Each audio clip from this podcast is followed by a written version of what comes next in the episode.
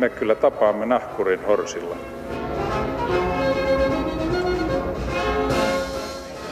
Mä sanon, että minä juon nyt kahvia.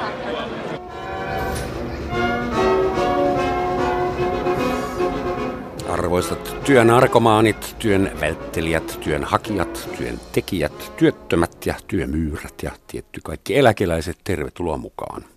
Tänään pohdimme täällä studiossa suomalaista työtä, suomalaista työmoraalia, suomalaisia työntekijöitä ja sitä, kuinka ahkerasti Suomessa tehdään työtä. Sparrauspartnerini istuvat täällä jo valmiina. Toinen on yrittäjä, toinen poliitikko. Tervetuloa tässä järjestyksessä tällä kertaa kiinteistön välittäjä Kaisa Liski. Moi. Moi moi. Ja europarlamentaarikko ja entinen työministeri Liisa Jaakonsaari. Kiitoksia. Kiitos kun tulitte ja hyvät kuulijat, meillä on suuressa internetissä lähetysikkuna auki, että sitä kautta voitte heittää meille kysymyksiä, kommentteja, osallistua vähän lähetyksen kulkuun, mutta valitettavasti työhakemuksia ei tällä hetkellä oteta vastaan. Kaisa, noin neljä vuotta sitten sä käynnistit laaja, laajahkon, mutta ainakin hyvin äänekkään yhteiskunnallisen keskustelun suomalaisten työmoraalista.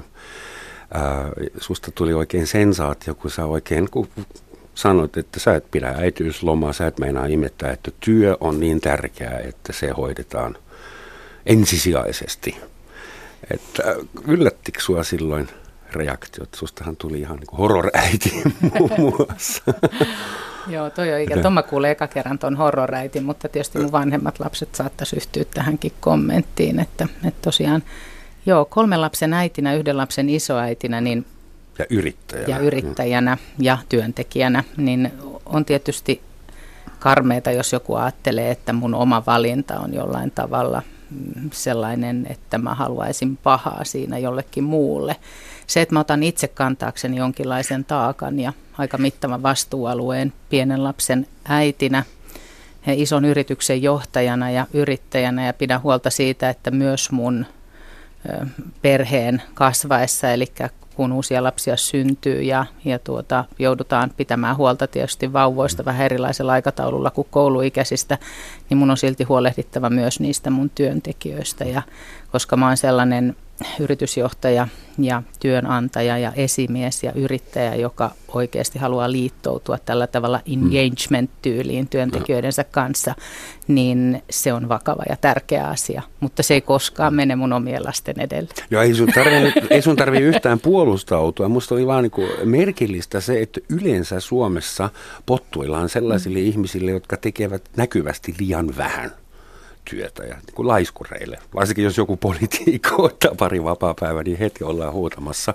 Mut mä tein Mutta varmaan näkyvästi tein liian paljon silloin niin jonkun mielestä. Ja voin sanoa, että se oli, se oli ihan mun läheltä katsottuna. Se oli tosi sopivasti ja, ja siitä nautti moni ja se meni hyvin. Ja enkä tosiaan ole koskaan ollut puolustuskannalla, mutta, mutta joillekin ihmisille tarvitsee kertoa selkeämmillä ja näyttää jo selkeämmillä tavoilla ja joskus jopa näyttää ihan kuvia, että miten nämä asiat menevät. Ja, mm.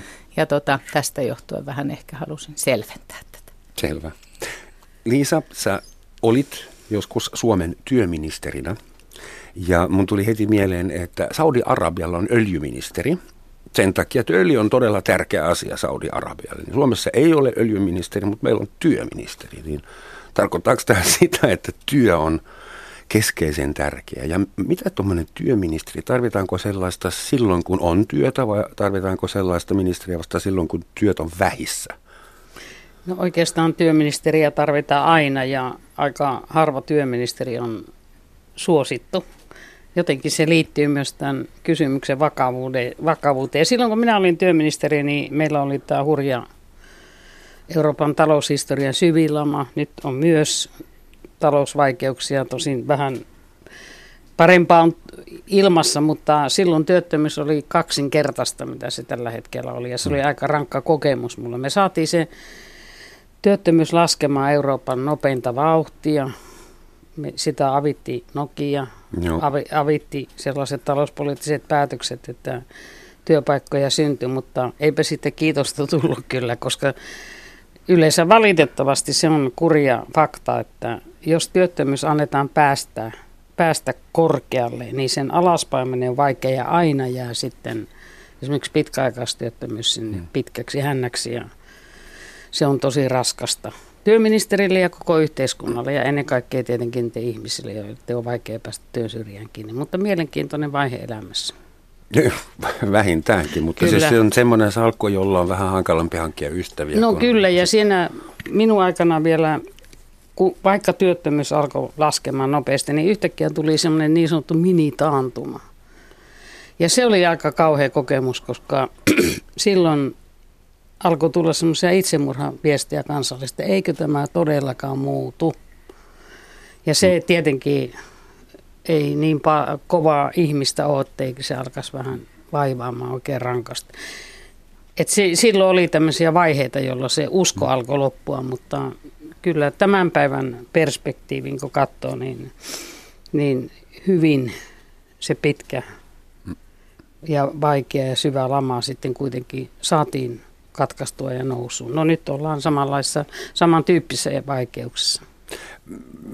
Musta tämä koko työkäsite on lähtökohtaisesti vähän hämärä. Mä yritin ennen tätä juontotehtävää miettiä, määritellä, mikä työ on. Ja mun mielestä työ on lähtökohtaisesti jotain sellaista, jota mä en tekisi vapaaehtoisesti. Mä tekisin mieluummin jotain muuta.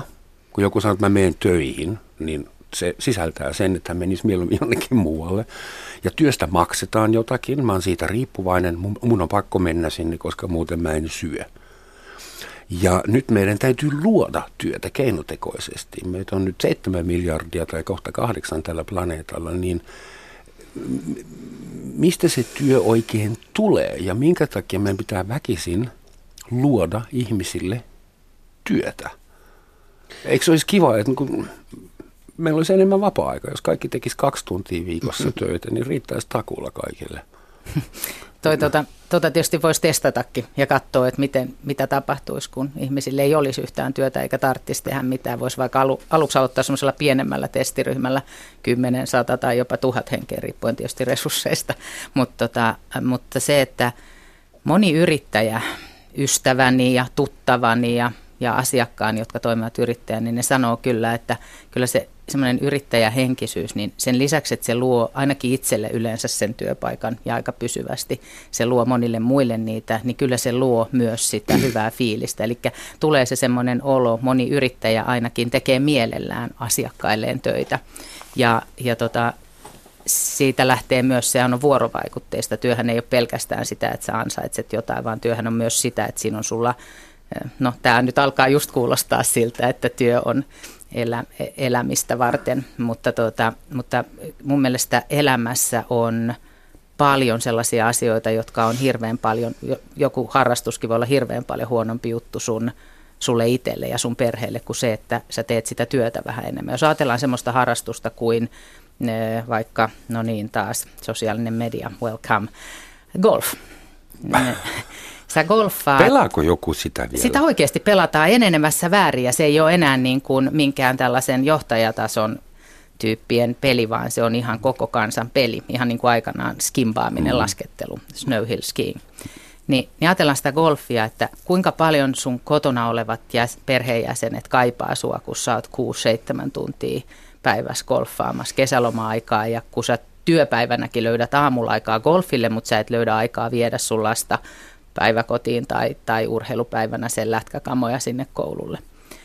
Ja tämä ei ollut nyt sukupuolisidonnainen kommentti millään lailla. Mä uskon, että kun mullakin on ainakin lähipiirissä myös erittäin paljon golfaavia naisia. Tasa-arvo on ainakin niin greenillä toteutunut että, Suomessa. Että jos mietitään, että sä teet sitä duunia aamu kuudesta seitsemästä, että sä et lähdekään nyt sinne golfaamaan, sä teet sitä duunia aamu kuudesta seitsemästä sen takia, että sä valmistaudut siihen työpäivään hyvin, että sun työntekijöillä on hyvä olla ja sun asiakkaat saa äärimmäisen korkeatasosta odottamaansa palvelua, niin, niin musta sillä työllä on myös vaikutusta semmoisen kaikin puoliseen hyvinvointiin ja ton tyyppisellä ajattelulla, missä sä haet siitä työstä niitä isoja, isoja positiivisia positioita.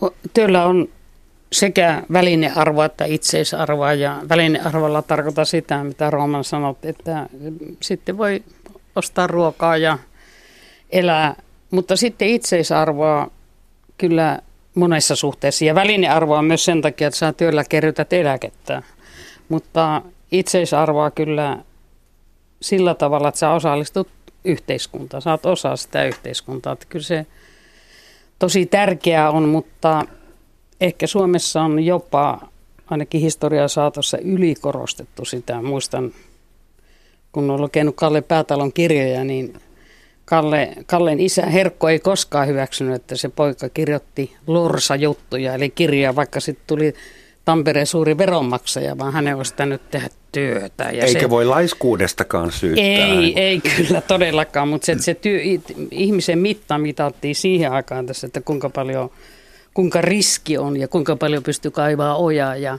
meillä on ehkä vähän vielä sellaista ylikorostunutta niin kuin työn ja ihmisarvon välistä suhdetta. Mm.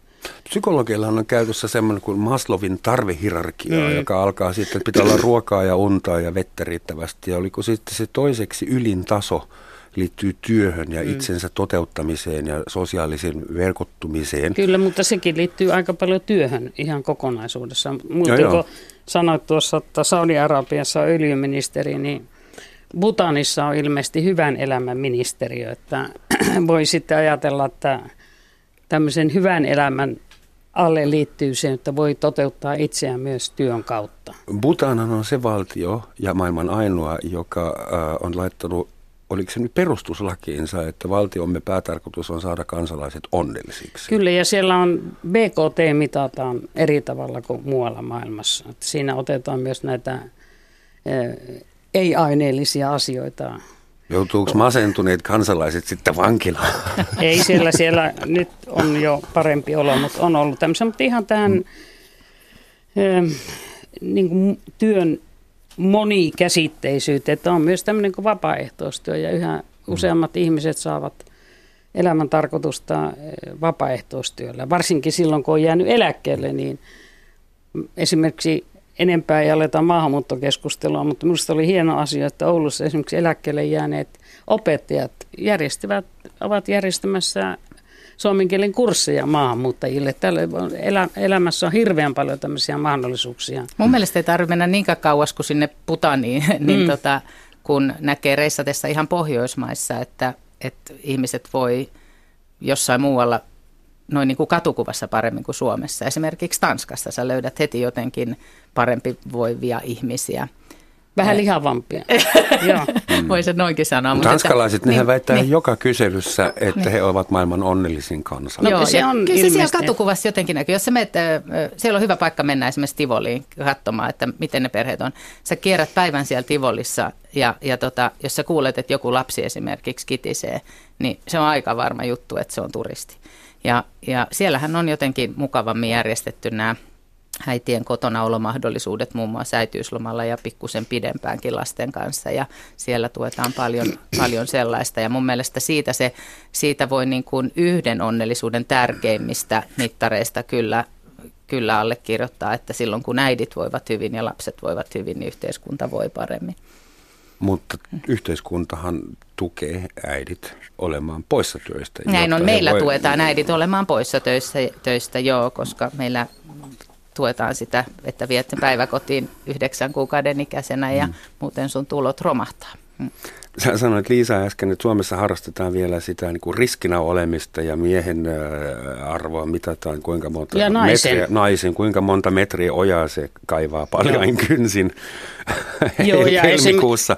Esim, ja muistan kyllä lapsuudesta senkin, että kun vanhemmat keskustelivat ja joku meni naimisiin, niin toinen kysyi, että minkälainen se sun vaimo, se on hyvä työihminen. Hyvä työihminen, työ joo, joo, niin. joo. Mä muistan myös isoäiti, mä oon paljon hänen kanssa ollut ja kasvanut ja hänestä oli ehdottoman tärkeää se työn tekeminen. Ja mä oon siis jostain kolmen vanhasta vetänyt risuja, eli niitä niin kuin naisen käsivarren paksuisia jäämäpuita metsästä esimerkiksi hakkuiden jälkeen, niin mummon kanssa kiskonut niitä, että se on työ. Ja mä olin viisivuotias, kun mulle lähdettiin isolta kirkolta ostamaan oma kirves. Nyt mä ajattelen, mulla on kolme ja puolivuotias poika.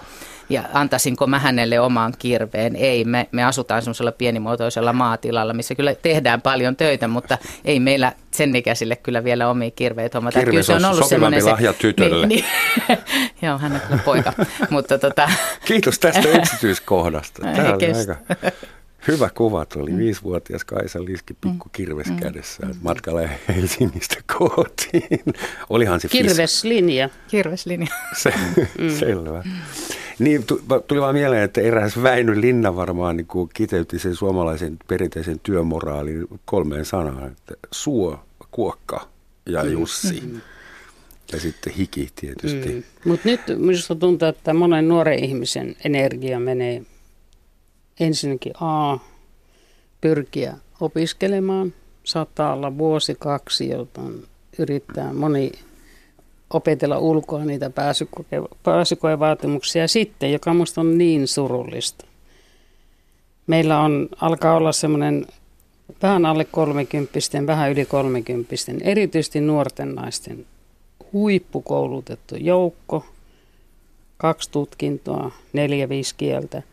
Ja he ovat käsittämättömässä harjoittelukierteessä. Et ei mitään työtä, harjoittelua, jopa ilmasta työtä. Esimerkiksi minulle oli järkytys, että jopa tuo Euroopan komissio ottaa harjoittelijoita, näitä huippunuoria, joille ei makseta oikeastaan mitään.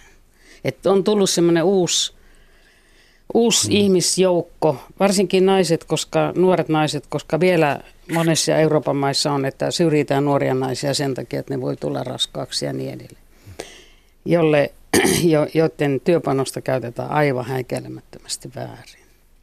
Mitäs sä, Kaisa, oot sä törmännyt tähän ilmiöön? No, mulla tosiaan tämä suokuokka ja Jussi periaatteella, niin mä en ole ihan kauheasti opiskellut itse, mutta mä en olekaan enää mikään nuori kolmekymppinen nainen, mä oon viisikymppinen ja rupean miettimään oikeasti myös sitä, että maksaako joku mun eläkkeet. Kyllä mä oon huolissani, mutta mä näen ehkä enemmän tuossa mun työssä päivittäin sellaisia nuoria, jotka pyrkivät irti siitä. Siis kyllä mä uskon, että sitä tahtotilaa on, että ne haluaa sen vakituisen työn. Mm. Mulla, mun pääduuni on tietenkin myydä asuntoja ja ylläpitää sitä organisaatiota, että se homma toimisi tosi hyvin. Ja, ja mä haluaisin, että kaikilla nuorilla olisi mahdollisuus ostaa oma asunto ja päästä töihin. Ja näkee paljon sitä, että Et ei, ole, ei sitä, sitä rahoituspohjaa ei saada, ei sitä omarahoitusosuuksia ei pysty laittamaan, koska just tämä kierre siitä, että sulla on jatkuvasti painetta enemmän siellä. Mulla on opinnot vielä kesken, pankki suhtautuu muhun vähän huonosti. Mä haluaisin kyllä asettua jollekin paikkakunnalle, mutta ehkä mä lähden kuitenkin sitten vielä ulkomaille. Ja hirveän usein kuulee sitä, että lähdetään takaisin sinne ulkomaille, missä on käyty ehkä piipastamassa joku pätkä niistä opinnoista ja tämän takia sä et pääsekään asettumaan, sä et löydäkään sitä paikkaa, koska ne paineet siitä paremmuudesta ja siitä koko aika vaan korkeammasta koulutuksesta, niiden huipputyöpaikkoja janotessa matkalla sinne huipulle johonkin. Eli on jotenkin sellainen, että ei tästä vaan olisi syntymässä ihan kauhea luokkaero, että on ne, jotka, ne penskat, jotka ei tee mitään, se seitsemäntoista kaksikymmentäkahdeksanvuotiaiden ryhmä, jotka on niin kuin näitä kutsutaan ehkä syrjäytyneitä tai niitä, jotka on vieraantunut siitä ajattelusta. Niiden vanhemmat ei ole ymmärtänyt kotona riittävän hyvin näyttää esimerkkejä, että kuin tärkeää se työ on. Ja sitten on tämä porukka, jotka on joko irtaantuneita, vaikka vanhemmat on ehkä sen sukupolven edustajia jo, joilla on ollut mahdollisuus olla tekemättä jonkin verran töitä meidän hyvän sosiaalihuollon vuoksi. Ja sitten on just toi porukka, mistä Liisakin sanoi, että jotka hakee sinne, niin kuin, ja mä, mä luulisin, että ne hakee just niin huippupaikoille, suoraan sinne huipulle. Ei, ei enää nähdä no, sitä, että portaikkoa, millä sinne voitaisiin niin kuin pikkuhiljaa mennä. Pikkuhiljaa no, niin kuin armeijassa tai mm. sairaalan hierarkiassa. Mm. Niin, Liisa ensin. Ei mä tuota, että jos hyvin koulutettu ihminen on vuosikausia harjoittelemassa, niin, niin eihän mm. hae mitään huippupaikkaa, vaan niitä paikkoja on vaan yhä mm. vähemmän kuin. Mä mietin sitä, niin. että Suomi on sodan jälkeen tai ainakin Nokian jälkeen vaurastunut, hankkinut itselleen hienon infrastruktuurin. Koulutettiin ihan kaikkea. yhdeksänkymmentäluvun laman aikana sanottiin, että meilläpä on Euroopan parhaiten koulutetut työttömät. Mm. Meillä on tällä hetkellä tuhatviisisataa työtöntä tohtorinnaa ja tohtoria. Joo. Ja akateeminen työttömyys on valtava. Se, mitä Nokiasta jäi yli, niin kuin täällä on I T-alan huippuosaajia, jotka etsii harjoittelupaikkaa jostain ulkomailta. Eikö se ollut loogista, että kun tämmöinen pieni yhteiskunta vaurastuu ja vanhenee, niin me kaikki ollaan yberkvalifioituneita, että näin paljon huipputyöpaikkoja ei olekaan kuin mi- mihin meidän koulutus riittäisi. Ja nyt meillä on maahanmuuttajaporukkaa siivoamassa katuja ja hoitamassa roskat ja, ja potilaat sairaaloissa ja kuskaamassa meitä julkisilla ajoneuvoilla paikasta toiseen. Tämähän mm. oli, niin kuin, eihän se ole mikään yllätys. Ei se yllätys, mutta... Sitä, itketäänkö täällä niin. niin kuin erittäin korkealla tasolla? Joo, kenties? Mutta tuossa on vähän väärää historiankirjoitusta, että itse asiassa kaikki, jotka Microsoftin ja Nokian jälkeen nämä huippukoulut, hyvin koulut ihmiset jäävät työttömäksi, niistä on työllistynyt erittäin suuri osa. Oulussa esimerkiksi tuhannesta Microsoftin jälkeensä jättäneestä työttömästä yhdeksänsataa on löytänyt uuden työpaikan. Että kyllä se koulutus antaa mahdollisuuden. On se on kannattaa aina. Ja sitten tuohon, mä Kaisan kanssa allekirjoitan, mitä sanot alussa, sitä tarvii tämmöistä yrittäjähenkisyyttä, ilman muuta tarvitaan. Eikä ainoastaan se, että perustaa yrityksen, vaan se, että jokaisella työpaikalla voi ajatella, että miten mä tekisin tämän homman tänä aamuna paremmin. Se on sitä yrittäjähenkistä, mutta sitäkään ei kyllä pidä niin kuin yli mystifioida, että... Jossain vaiheessa annettiin semmoinen kuva, että yrittäminen on niin helppoa, Tää. että kuka tahansa alkaa siihen. Mä muistan, kun mm. se oli T V-uutisissa muuten. Mm. Tämä on vähän rankka tarina, mutta kerron, oli sellaisia nuoria, jotka oli joutunut jo vähän kaidalle tielle ja oli rikoksia ja rötöksiä takana. Ja sitten haastattelija kysyi, että no, mitä, mitä sä aiot nyt, kun sä tältä vankilasta vapaudut, niin tehdään? No mä alan yrittäjäksi. Joo, joo. Ja siis se oli niin kuin, että, että mm. ei yrittäjäksi ja kansanedustajaksi. Joo, joo. Niin. Että molemmat on semmoisia niin isoja hommia, mm, että mm. sä vaan alat, että joo. Se on erittäin vaativaa, mutta ilman muuta pitää panostaa. Tänään just luin, että kuinka paljon Suomessa on silloin tavalla menetetty mahdollisuuksia. Muistan sen, että yhtäkkiä ei saanut kaupungin keskustasta enää mitään vasarajanauloja. Kaikki siirrettiin sinne äh, peltomarketteihin. Ne hävisi ne pienet kaupat. Ja sitten tuli Clas Ohlson, joka perusti sinne kaupungin keskustaan näitä. Ja nyt luin just, että Clas Ohlson, ruotsalainen firma, on Hampurin perustanut kolme uutta firmaa. Et meillä on tällä, tällä menetetty Ruotsiin verrattuna hirveän paljon mahdollisuuksia. Jostain syystä, osaamisen puutteesta, rohkeuden puutteesta, semmoisia vientiin kykeneviä pk-yrityksiä. Mä tarttuisin tuohon rohkeuteen. Suomalaisilta puuttuu rohkeutta. Mä niin. olen sitä mieltä, että se rohkeus on se, millä ihan varmasti meillä olisi nyt paljon... Kaikki no, sotaveteraanit sitä, niin, on takajaloilla siellä. Joo, mutta, mutta se, että et siis... Mä, ja mä korostan, tämän päivän suomalaisesta yhteiskunnasta puuttuu rohkeutta. Mm. Eli ollaan paketoitu ja tapetoitu kaikki niin paljon valmiiksi. Yrittäjiltä rohkeutta, koska meillä on... Joiltain just... yrittäjiltäkin varmasti niin, puuttuu ko- rohkeutta. Koska meillä niin. on totuttu mm. siihen, että on isoja metsäteollisuuden mm. yrityksiä, muita oli Nokia. Ja sitten oli suuri määrä alihankkijoita ja semmoisia vientiin kykeneviä. Juuri tämä alihankkijasysteemi. Ei, niin. ei, ei, ei niin. sitten synnyttänyt sitä mm. infraa, mikä olisi pitänyt, mutta... Mm. Ehkä se tästä korjaa. Niin, mutta siis just se, että, että kun meidän nuorille tehdään kaikki niin valmiiksi ja opetetaan se, että sä saat just vaikka psykoterapiaa, jos sulla on pikkusen hankalaa sun opiskeluissa tai sä menet työpaikalle, missä sä äkkiä koet esimerkiksi, että se työpaikka ei ottanutkaan sua vastaan niin hyvin, että eihän täällä ollutkaan mitään, mitä mulla oli luvattu, mä seitsemän vuotta opiskellut. Niin tämä sama alihankkija ja, ja alistetut hankintajärjestelmät meillä niin on tuonut monelle yrittäjällekin sen, että sit kun se yksi töttörö sieltä lakkaa tuottamasta sitä savua sen kaupungin keskellä, niin sitten se loppui se koko homma. Ne ei keksi enää mitään. Niillä oli, ei välttämättä yhden kortin varassa, vaan se, se pelaaminen, vaan se asenne oli yhden kortin varassa.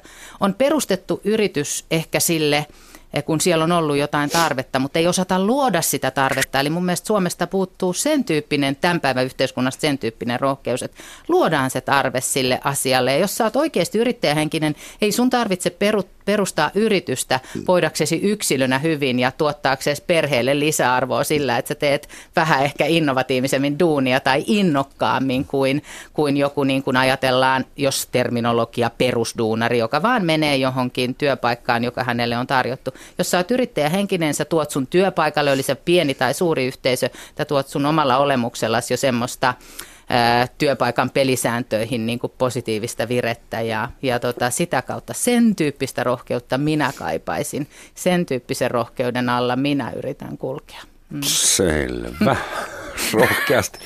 Semmoinen kysymys tuli mieleen, jota mä oon kuullut monta kertaa Suomessa, tai siis toteamus, no eihän Suomessa voi työllä rikastua. Se on tämmöinen yleinen hokema ikään kuin tämä kansankoti kuitenkin, se vie meiltä kaiken ja tasapäistetään kuitenkin. Mitä te uskotte? Voiko Suomessa rehellisellä työllä rikastua? Mikä on rehellistä työtä? Haluan ensin sille terviten. No niin, esimerkiksi Fortumin, Fortumin hallituksen, Fortumin hallituksen jäsenyys, jäsenyys ei, ei ole minun mielestäni rehellistä työtä, mutta siis joo, okei, pikkusen vitsi vitsinäkin. Mutta siellä varmasti, eduskunta niin, lasketaan mm, vielä jo, kirkkaasti. Joo, niin, eduskunnassa, niin mä nyt kai tiedä, siellä, no sillä duunilla ei tietääkseni voi rikastua, mutta ihan tavallista työtä tekemällä kyllä mä, mä olen sitä mieltä, että Suomessa ei voi rikastua. Eh, mutta se, että et just jos se tavallinen duuni on sitä, että, että tota, eh, annetaan, annetaan sille, että sä oot sijoittaja ja, ja osakesalkunhaltija, teet kovasti töitä joka päivä sen eteen, että sä hallitset sitä sun salkkuas, niin sitä kauttahan kovalla työllä voi kyllä esimerkiksi rikastua. Tai sä teet kovasti töitä ja ravaat joka päivä kahdeksan tuntia asuntoesittelyissä ja tu- tulee kyllä tutuksi Suomen kaikki kiinteistövälittäjät ja sä yrität hankkia, ostaa mahdollisimman halvalla asuntoja ja myydä niitä sitten mahdollisimman pian tai hetken päästä mahdollisimman kalliilla, niin kyllähän se on kovaa duunia ja, ja kyllä sillä tavalla varmasti voi rikastua. Mutta jos ajatellaan niin kuin työtä, eli tällä Suo, Kuokka ja Jussi-asenteella, niin kyllä mä sanoisin, että, että tota, sillä tavalla Suomessa ei voi työllä rikastua. Business-idealla ja innovaatiolla, mutta ei työllä. No eikä? Kyllä voi Suomessa mm. vaurastua ja se on musta hyvä asia ja sitä pitää kannustaa. Rikkaiden rikastumista ei voi estää eikä kannata estää, mutta köyhien, mutta, mutta köyhien köyhtyminen voidaan pitää, estää ja, ja, se pitää. Pitää ja se pitää estää. Ja se on erittäin tärkeä linjaveto. Kyllähän Suomessa on rikkaita ihmisiä, ei tietenkään sellaisia upporikkaita, joita jossain arabimaissa ja muualla tai Chilessäkin on nähnyt, että siellä oli aivan ääretöntä köyhyyttä ja sitten semmoista ihmisillä, joilla oli omat lentokentät ja kaikki muut semmoista huipput. Sellaistahan meillä ei ole. Sehän on ihan hieno asia. Ja, ja musta kuitenkin tuloerojen tasaaminen on tärkeää, tärkeää tämä yhteiskunnan niin kuin koossa pitämisen kannalta tärkeä viesti. Mutta sellainen ajatus, että vaurastua ei voi työtä tekemällä, niin siihen mä en oikein usko. Mutta ei meidän kannata pyrkiäkään sellaiseen Trump-yhteiskuntaan, jossa on sitten... On sitten huippu, huippurikkaat vaan, jotka, ja he ovat omissa, omissa pienissä ketoissaan sitten yrittävät suojautua köyhiltä. Et se, se ei ole oikein tämmöinen pohjoismainen malli. Mä katsoin tätä tilastoa ja mä löysin jotain lukuja, mikä liittyy yrittä, yrittämiseen, yrittäjyyteen. Ja se on Euroopassa jotenkin hassu, että Etelä-Euroopassa on eniten yrittäjä. Mm. per sata työssä käyvää, ja mitä enemmän tullaan Pohjoismaihin, niin se vähenee. Et Kreikassa on kolmekymmentäkaksi prosenttia kaikista työssä käyvistä on yrittäjä, Italiassa kaksikymmentäkolme, Portugalissa kaksikymmentä pilkku yhdeksän, sitten Tanskassa enää kahdeksan pilkku kahdeksan, Eestissä kahdeksan, jotakin ja Suomessa sama luokka.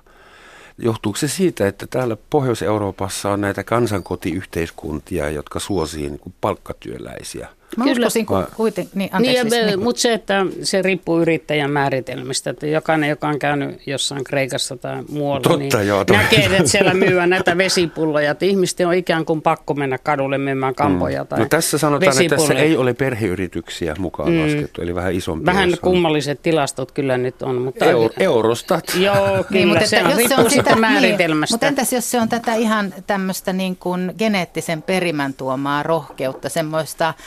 Äm, avoimuutta enemmän siihen tai, tai siihen ryhtymisen rupeamiseen, että sä jotenkin uskallat enemmän, kun sulla on ö, virtaa sellainen veri suonissa, joka on vähän impulsiivisempi ja vähän rohkeampi noin pakko, sellaisena. Sun on pakko no se, mennä myymään kadulle niin, vesipulloja. Joo. Niin, ta, joo, että jos ei siellä muuta, muuta siellä työtä, muuta niin, ole. Niin on sekin yksi. Mutta mä haluaisin jotenkin nähdä sen niin, että siellä Etelä-Euroopassa ollaan tällaisia no. vähän rohkeampia. Etelä-Euroopassa mm. en tiedä, kyllä rohkea pitää myös olla äh, Pohjois-Suomessa ja Etelä-Suomessa. Että geneettinen rohkeus on varmaan vakio, mutta siellä Etelä-Euroopassa on mm. kolme neljä viisi tuhatta historiaa kaupankäynnistä mm. ja kommunikaatiosta mm. ja monikulttuurisuudesta ja niin kuin satama... kapakoista, niin täällä oli vielä vähän eri meininki. Mm, mutta kyllä, kyllä sellaista pienimuotoista esimerkiksi matkailuyrittämiseen liittyvää uutta henkeä on nyt Suomessa, kun aikaisemmin esimerkiksi Pohjois-Suomessa oli melkein näin, että matkailu oli semmoista kiinteistöbisnestä, että ne yrittäjät osti isoja kiinteistöjä ja sitten se meni konkurssiin ja ostettiin uusi. Nyt sinne on syntynyt valtavasti, on karhu, karhuja pääsee katsomaan ja on erilaista tämmöistä pienimuotoista matkailuyrittämistä, semmoinen, joka on fantastista ja hirveän tärkeää, jolla on kysyntää yhä enemmän. P K-yrityksiä. P K-yrityksiä onhan sitten myös muualla mm. syntynyt ja syntyy, eihän me pystytä edes aavistaa, mitä esimerkiksi tämä uusi tekniikka, digitalisaatio tuo myös yrittämistä tullessaan. Eihän, muuten me ei istuttaisi tässä, jos meillä olisi joku idea siitä. Niin, niin, me oltaisiin jo suunnittelemassa me sitä. Me oltaisiin jo, jo nauttimassa ollaan työn hedelmistä, mm. Mm, rikastumassa. Puhutaan nyt siitä, mistä meidän piti puhua, että onko suomalaiset laiskoja vai ahkeria työntekijöitä. Että jos katsoo tilastoa taas, niin suomalaisen työajan pituus ei merkittävästi eroa muista kehittyneistä Euroopan maista.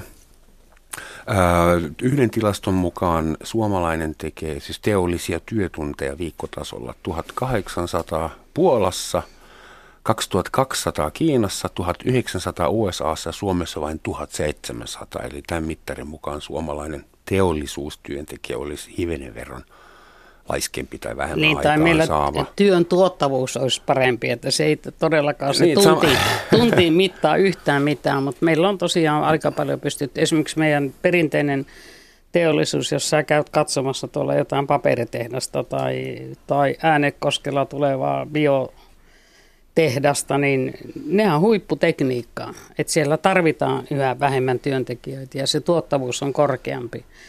Emme, mä en usko siihen alkuunkaan, että suomalainen olisi laiskempi. Siihen mä en usko. Uskotko sä, että suomalainen on ahkerampi? No, vai? Sitäkään mä en nyt en ehkä menisi näin pokkana väittämään, mutta Suome, suomalainen on kuitenkin sellainen työkeskeinen ja työorientoitunut edelleenkin. Ja, ja uutterasti aamulla menee työpaikalleen ja kehittää, kehittämään omaa työtään. Että mä en usko, että tässä on mitään hirveän suuria eroja loppujen lopuksi. Tuottavuuseroja on paljon. Onko sulla mielipide? No, mututuntuma? Mulla on vähän eriävä mielipide tuosta. Mä olen sitä mieltä, että, että kun puhuttiin työ, mahdollisesta työajan pidentämisestä suomalaisilla, niin mä oon kyllä sitä mieltä, että, että ennen kuin se ehdottomasti saadaan se tuottavuus, eli se yksilön tuottavuus paremmaksi, niin eihän meillä ole mitään syytä pidentää työaikaa, kun tuossakaan työajassa niin kun ei, ei siitä tehdä suurintakaan osaa työtä. Että, ää, jotain detaaleja, jos joku ajattelee, että mitä kautta mä noin ajattelen, niin, niin ehkä sitä kautta, että on, kun mä olen itse töissä noin seitsemän päivää, keskimäärin seitsemän päivää viikossa. Puhelintavoitettavuus on noin neljätoista viisitoista tuntia jokaisena seitsemänä päivänä. Ja sitten mä käyn jossain työni puolesta tai omien asioiden hoitamiseni vuoksi asioimassa jossain verovaroilla ylläpidettävässä työpaikassa, esimerkiksi virastossa tai terveydenhuollon laitoksessa, niin siellä ollaan kahvitunnilla, Tai, tai siellä ollaan takapihalla, parkiksella, tupakalla, tai siellä on joku sairaslomalla, jonka vuoksi tämä tuuraaja ei nyt ole, jonka vuoksi mä odotan kolme tuntia tai palaan ehkä ensi viikolla, koska huomenna mulla ei enää ollut tälle viikolle kalenterissa aikaa hoitaa omia asioitani. Ja, ja, tota, ja en, hae, en, en mä totta kai voi katsoa tätä ainoastaan yhden Kaisan vinkkelistä, että mä en saanut nyt sitä, mitä mä tarvitsin, vaan koska tämä on kahvipöytäkeskusteluissa ihan jatkuvaa, eli että, että sen työn tuottavuuden parantaminen on varmasti niin kuin sellainen, mihin pitää ensin katsoa, kun se, että pidennetäänkö sitä lakisääteistä työaikaa ja odotetaan, että ne tekee vähän vähemmän vielä sen seuraavan ylimääräisen kolme vartin aikana. Kiitos. Tämä on loistava hetki muistuttaa meitä kaikkia siitä, että tämä on Yle Radio yksi, Roman Schatzin Maamme-kirja. Vieraina tänään europarlamentaarikko ja entinen työministeri Liisa Jaakonsaari ja yrittäjä, kiinteistön välittäjä Kaisa Liski. No niin, hyvä. Että ei, muut eivät näe teitä, niin se täytyy aina välillä muistaa muistuttaa.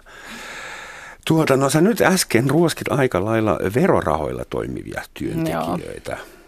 Että sanoisitko, että Suomessa on semmoinen, semmoinen skisma tai että toiset tekee hikihatussa työtä pää kolmantena niin jalkana ja toiset lorvailee verorahoilla kahvitella? No ei nyt ehkä ihan lorvailemaan, mutta siis se, että jokainen Siis kyllä varmasti, niin kuin Liisakin sanoi, että, että suomalaiset on hyvin työorientoituneena, sinne mm. työpaikalle mennään. Mutta että jos se jää siihen, että sä menit sinne työpaikalle ja sun velvollisuus on joissain työpaikoissa hoidettu sillä, että sun esimiehellekin riittää se, että se kellokortti on naksahtanut tai että se näkee, että se sun naama oli siellä kahvihuoneessa silloin kahdeksan aikaa, mm. niin, niin tota, se, ei, niin kuin, se ei vaan vielä riitä. Se on, se on varmasti jonkinasteinen työorientoituminen, kun verrataan niihin, jotka ihan oikeasti jää sinne sohvalle joka aamu ja vetää vaan verhoi tiukemmaksi kiinni eikä edes lähde sinne töihin. Mutta sitten kun mä näen joka päivä, mä olen reilu neljänkymmenen ihmisen esimies, mä näen miten kovasti he esimerkiksi tekee töitä.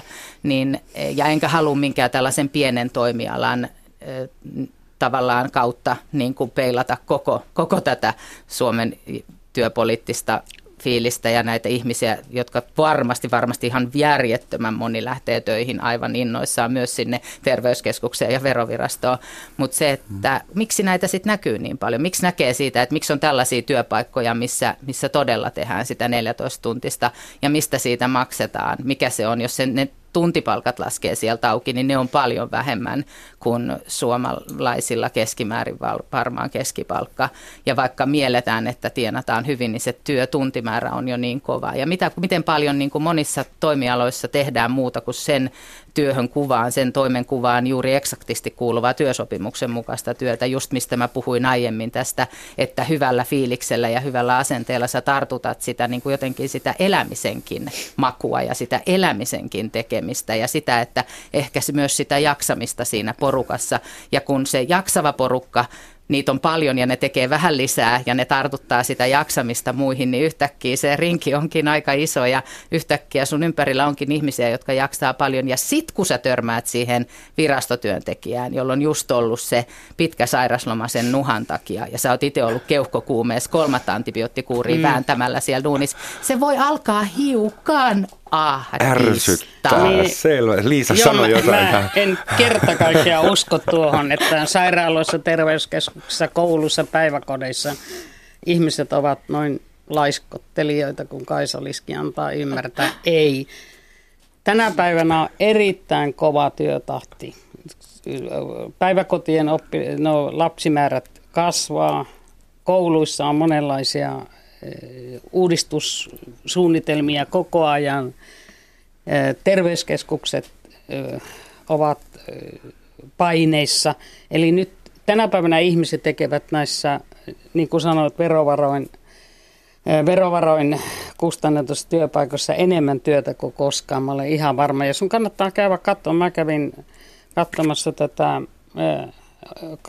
Kari Hotakaisen tekemää näytelmää Luonnonlaki, jossa hän omasta kokemuksesta... Mä en ehdi käydä näytelmissä, mutta mä käyn kouluissa ja päiväkodeissa joka, joka viikko. Kannattaa, niin, joo, ja niin. Sairaaloissa kannattaa käydä kanssa, että siellä on erittäin ruuhkasta ja, ja, ja kerta kaikkiaan stressaavaa työtahtia tänä päivänä.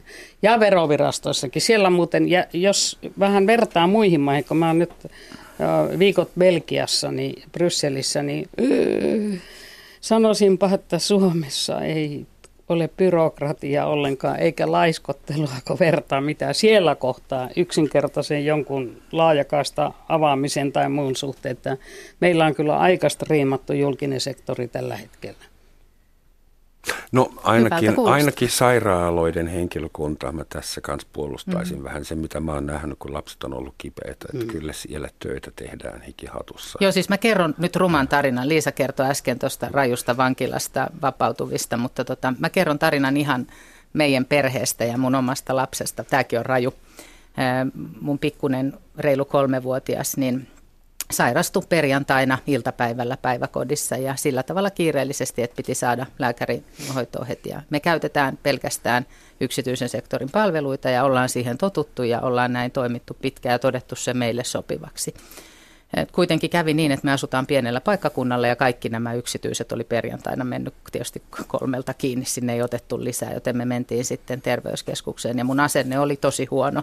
Ja mä sanon tässä kohtaa, että kyllä, kyllä mä tiedän, että sairaaloissa tehdään hyvin, mutta on myös niitä paikkoja, missä sitten sallitaan, sallitaan mun mielestä vähän toisenlainenkin työ, työmoraali ja, ja työpaikan säännöt ei ole niin selkeä. Me mennään sinne ihan tähän perusterkkariin päivystykseen ja kello alkoi olla jo aika paljon tietysti kuin ennen kuin siitä lapsen kanssa sinne päästään. Ja mä, olin, mä olin todella asenteellinen ja kyllä mä sain ihan hyvän näpäytyksen.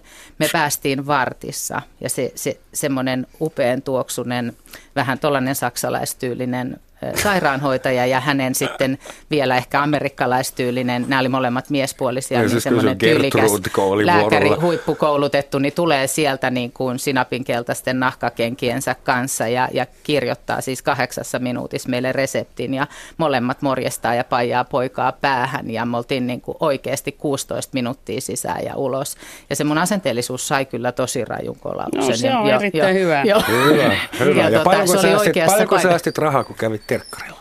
Muutaman kympin kyllä, mm. joo. Ja itse asiassa vielä aikaa paljon, koska jos mä olisin lähtenyt seuraavaksi auki olevalle yksityiselle, niin mulla olisi kestänyt ajaa sinne neljäkymmentäviisi minuuttia. Mm. Mm. No ja mutta näinkin. Mm. Monta kertaa ihmiset ulkomailta, Yhdysvalloista, monista muista maista tulevat Suomeen synnyttämään, jotka ovat suomalaisia tietenkin synnyttämään, hoidattamaan hampaansa. Jos on vaativia syöpähoitoja, sehän on Suomessa ihan luksusta alkaa olla. Sä pystyt saamaan oikeutta ja saat parhaan mahdollisen hoidon tosi halvalla. Muualla sulla ei ole mahdollisuuttakaan. Et kyllä tämä antaa niinku ihan uuden perspektiivin tähän veronmaksajuusrooliin ihmisellä. Että vielä tämä toimii. Tämä Hyvä. toimii ja sitä ilman, mikä asia ei... me eteenpäin kehittämättä, että julkaista sektoria pitää kehittää, kouluja pitää kehittää, terveyskeskuksia, kaikkia pitää kehittää. Kehitys kehittyneen, sanoi joku. Tuota, mä katson vielä, kun puhuttiin lääkäreistä ja terveysongelmista, niin mitkä ovat suurimmat syyt suomalaisten työstä poissaoloihin? Ja ne on tietysti niin kuin liittyy terveyteen ja se on aika yllättävä. Eniten sairauspoissaoloja, siis sehän on monen miljardin paukku joka mm. vuosi, mutta sekin suomalaisten poissaolot on eurooppalaista keskitasoa. Ihan keskitasoa, kyllä. Täällä ei lintsata yhtään sen enemmän mm. ja nämä pekkaspäivät, ne, mm. ne on ihan mm. toleranssin sisällä. Mutta ensimmäinen suurin syy on selkävaivat, Joo. toiseksi suurin on mielenterveysongelmat. Mm. Ja sitten tulee flunssa, muut hengitystieinfektiot, olkapäävaivat, polvivaivat. Mutta että kakkosena tulee mielenterveysongelmatiikkaa ja siinä puhutaan aika pitkälti burnoutista tai työpaikkakiusaamisen seuraamuksista. Eli semmoisista mielenterveysongelmista, jotka liittyy siihen varsinaiseen työhön.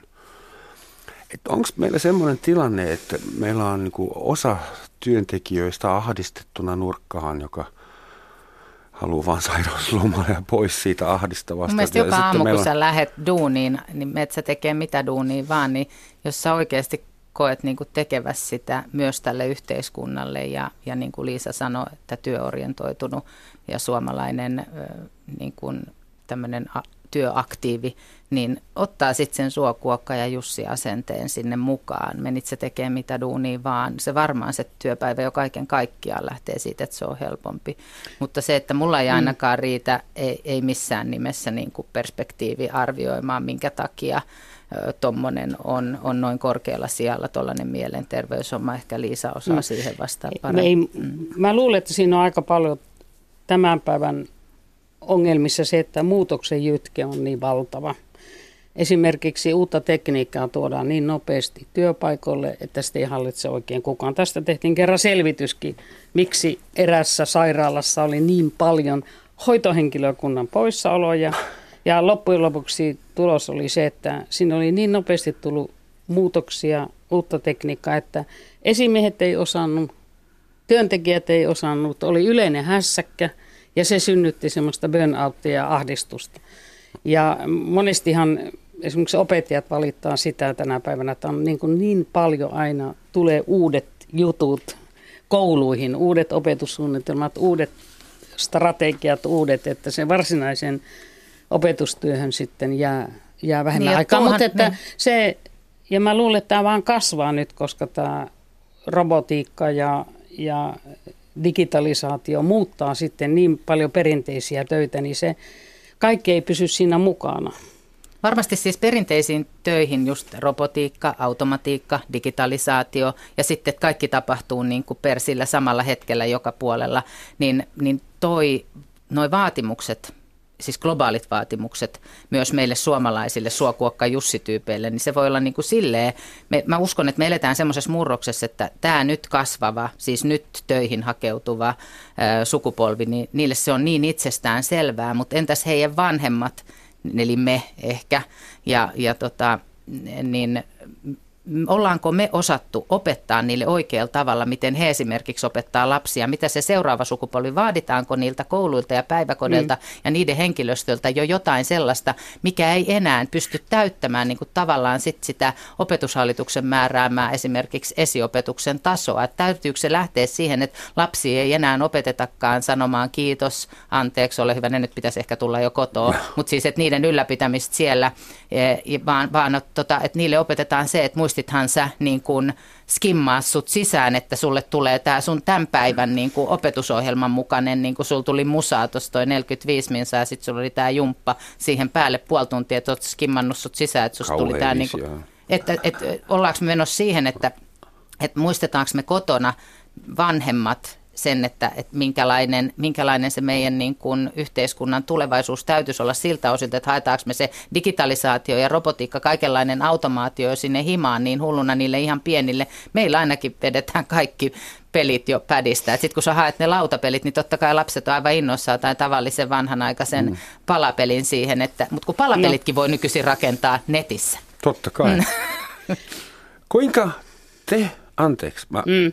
tunnen tuommoista emotionaalista tarvetta heittää kysymys, joka ei ole käsikirjoituksessa. Mm-hmm. Kuinka te laiskottelette, Liisa Jaakonsaari? Sä sanoit muutama vuosi sitten jossain haastattelussa, että sä tuut tekemään töitä kunnes kuolet, mm-hmm. mikä on aikamoinen statement sosiaalidemokraattiselta mm-hmm. työministeriltä. Sunhan pitäisi olla alentamassa eläkeikää ja itse meitä loistavana esimerkkinä edellä. Et kuinka sä laiskottelet tai milloin sulla on sellainen olo, että hitto onpas mä laiska?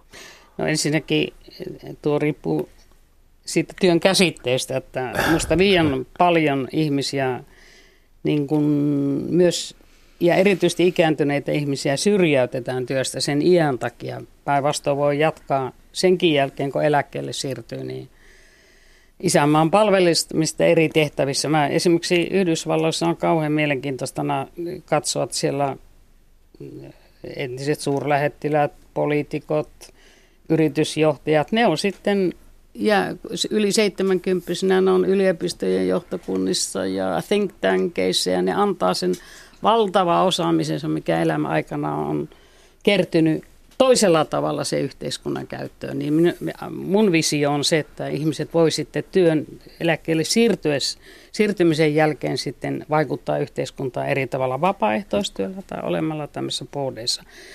Mutta se, että eläkeikä varmasti se nousee nyt ja Suomessa on tehty monissa Euroopan maissa kadehditaan suuresti, mitä Suomessa on pystytty tekemään tälle eläkejärjestelmälle, että meillä voidaan työskennellä pitempään, se on selvä asia. Mutta se, että se on täysin yksilöstä riippuvatta. Joku ihminen on loppuun kulunut ja on sellaisessa työssä, jossa kuusikymmentävuotiaana on vaikea. Voisin kuvitella, että esimerkiksi erityiskouluopettajana en jaksaisi seitsemänkymppisenä olla, enkä kuusikymmentäviisivuotiaana vaikeiden murkkojen kanssa. Tai toisaalta mistä sen tietää, jos sen pystyisi elämänkokemuksen antamaan. Mutta miten mä itse rentoudun, niin... niin luonto, sitten näitä perinteisiä tapoja.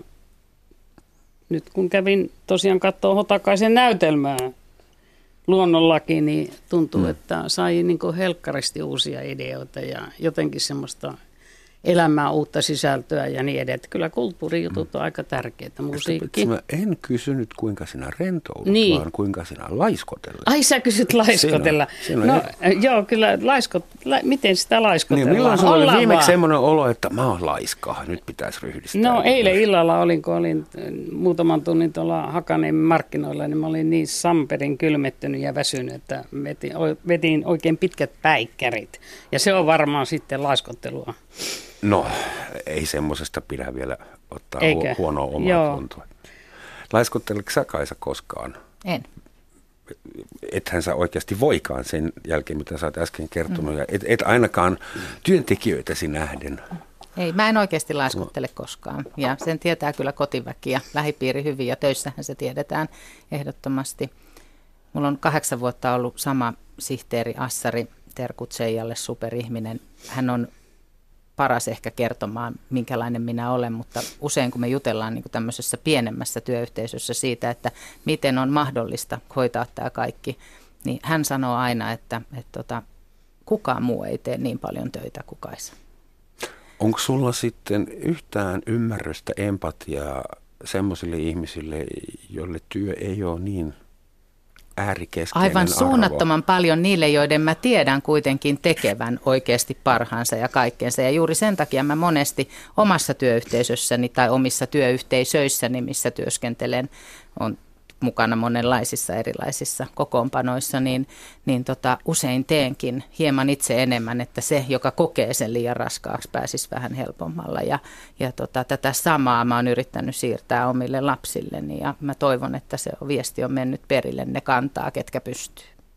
No, muistan muutama vuosi sitten, kun ensimmäiset romanialaiset, mustalais...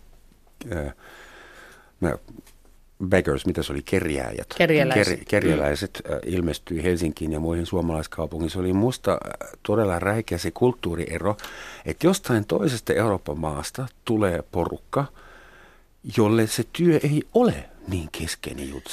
Sori, ne tekee ihan hirveästi töitä totta kerjäämällä, kai, siis ne, se on raskasta työtä. Se on organisoitua Iik. työtä tai rikollisuutta, mm. mutta sanotaan, siis sehän ei tar- heillä ei varsinaisesti ole työpaikka mm. organisoitunut kuin täällä, mutta suomalaiset näki, että nuo ihmiset kerjää. Mm. Eikö niillä ole mitään häpeää, mitään kunniaa, että kuinka joku voi olla niin selkeästi ei kiinnostunut työurasta, että... Mm-hmm. Että vielä se, sääliä kerjäämällä täällä kerjää rahaa. Ja musta oli aika hauskan näköistä itse asiassa, miten suomalainen kansansielu reagoi siihen mm. alussa. Siis se emotionaalinen. Ja olisiko, olisiko nämä kerjäläiset tuonut Suomeen ehkä vähän jotain tuommoista lievitystä? Että onko Suomessa joku... En mä usko lievitystä. Kyllä se tuskaa tuotti, koska mm. ihmisten kärsimyksen näki selvästi silmistä ja... Kun sitten me ollaan kuitenkin aika historiattomia sillä tavalla, että ei tiedetty, mistä tämä kerjäläisjoukko syntyi. Se johtui siitä, että kommunistisen regiimin aikana Romaniassa ne ihmiset oli pakkotyössä, ne teki töitä, ne siivosi ja ne pesi vessoja ja ne oli, mutta sitten kun järjestelmä muuttui, niin nämä ihmiset ikään kuin koettiin ali-ihmisenä ja ei, ei ole henkilöstodistuksia eikä muuta. Ja sitten kun tuli vapaa liikkuvuus, niin... niin heillä on oikeus tulla muihin E U-maihin ja siihen liittyy rikollisuutta ja monia mu- monta muuta, mutta mä luulen, että se on ahdistanut enemmän suomalaisia kuin vapauttanut tämä. Mua se ainakin näke. ahdisti mm, niin paljon, että mm. kun ne vapaan liikkumisen vuoksi pystyi tulemaan myös lähelle mun eri toimistoja, niin, tota, niin mä kun muutaman kerran olin tehnyt sen, että mä kaivoin viisikymmentä euroa tämmöiselle kerjäläiselle ja sanoin, että on ystävällinen ja ota tämä raha ja mene nyt lämpimään sisälle, että täällä on tosi kylmä ja lopeta tämän päivän työt, että riittääkö tämä. Ja kun mä sitten kahden tunnin päästä tuun takaisin ja näen, että se on siinä vielä, niin mun ahdistus oli tuplasti iso. Ja hänen pomonsa, pomonsa tai sutenöörinsä oli käynyt hakemassa joo, rahat joo. pois. Joo. Mm. Suuret kiitokset, Liisa Jaakonsaari ja Kaisa Liski. Jäi vähän ahdistavaa, ahdistava loppu tuli, mutta... No me puhutaan työstä. Niin työ kai, voi vähän ahdistaa. Se, jos työ ei tunnu ahdistavalta, niin sehän oli sitten hupia ja vapaa-aikaa. Että päästään teille takaisin työhönne, nyt kun mun työ alkaa olla tehty ja te kun olette molemmat naisia, niin vielä semmoinen sitaatti teille. Golda Meir, Israelin, oliko se nyt presidentti vai pääministeri, pääministeri. vai molempia, mm. ää, sanoi joskus seitsemänkymmentäluvulla, että kun sä oot nainen ja käy töissä, niin se on semmoinen juttu, että töissä sä koko ajan mietit kotiin jääneitä lapsiasi ja kotona lasten kanssa mietit vaan koko ajan kesken jäänyttä työtä. Welcome to my world. Mm. Welcome to everybody's world. Kiitoksia. Kiitos. En sano sitä työhön liittyvää kolme sanaista saksankielistä lausetta nyt, enkä koskaan. Dankeschön und tschüss.